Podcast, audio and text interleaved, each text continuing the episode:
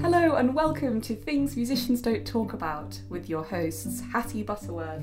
And me, Rebecca Toal.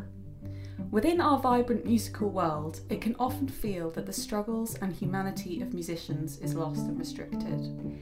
Having both suffered in silence with mental, physical, and emotional issues, we are now looking for a way to voice musicians' stories, discuss them further, and to connect with the many others who suffer like we have. No topic will be out of bounds as we are committed to raising awareness for all varieties of struggle. So join me, Hattie, and guests as we attempt to bring an end to stigma by uncovering the things musicians don't talk about.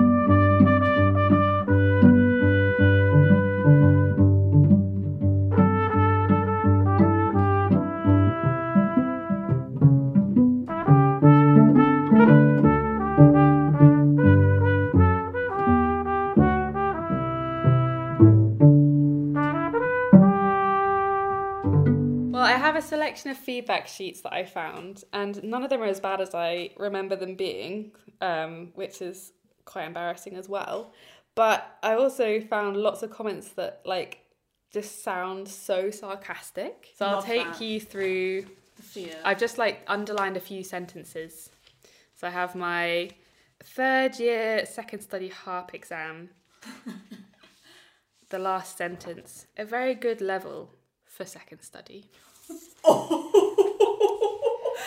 I then have my conducting exam in first year. Oh no, wait. Third year. Nothing happened with the beat. I then have my third year doubling exam. Rebecca needs to listen to a lot of period instrument performances. She will then understand that Baroque music does not need to be performed so fast.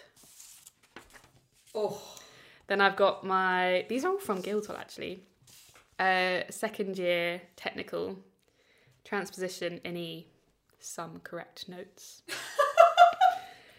Tchaik 4 opening excerpt. Had to restart, then good. what the hell? Roman Carnival, fairly good. Better second time. And then uh, my favourite was the feedback from the Worshipful Company of Armourers and Braz- Brasiers competition. So I, played two pieces, Telemann something. They put a brave choice. and then for the then for the Jolivet, they put another brave choice. and then the overall feedback, not a great program, demanding lots of accuracy and technical accomplishment, which he delivered, but there was not much storytelling. That it was the story. The story was in the technicality. And then I think my favourite one is uh, from Southbank Sinfonia, Oh yes. Oh, why didn't I think of that? which I didn't get an audition for in April of this year. The feedback, I requested feedback, and it said, The panel would be happy to provide some feedback on your application. Point number one. Please rest assured you submitted a strong application and the panel enjoyed reading in your written answers why you felt Southbank Sinfonia would be a positive next step. Point number two. Wait, that's not feedback. Applications were very competitive this year, and it's important to fully convey in your video what makes you stand out as a musician. What? Number three, we would encourage you to submit an application again in the future. That's copy paste. That is my That's not in- feedback. that's not individual feedback. Thank you, South Bank. Oh, say no. We can't give feedback. I think that would almost be better. I can't. Ah. That is- Spooky, scary. Yeah. So that is just the most frustrating. I'm terrified because I'm so frustrated and I've never been this frustrated before. Mhm. That's what's terrifying about it. I enjoyed it.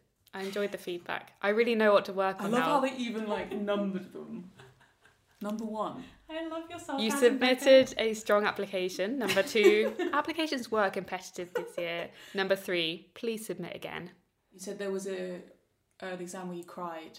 Oh yeah, that was actually my doubling exam, where they were like, Is that the one where you kept restarting? "No, that was Rebecca needs to listen to more period performances so that she doesn't play it so fast." So you cried and they said that. Yeah, but it was I just had an embouchure change, Oh.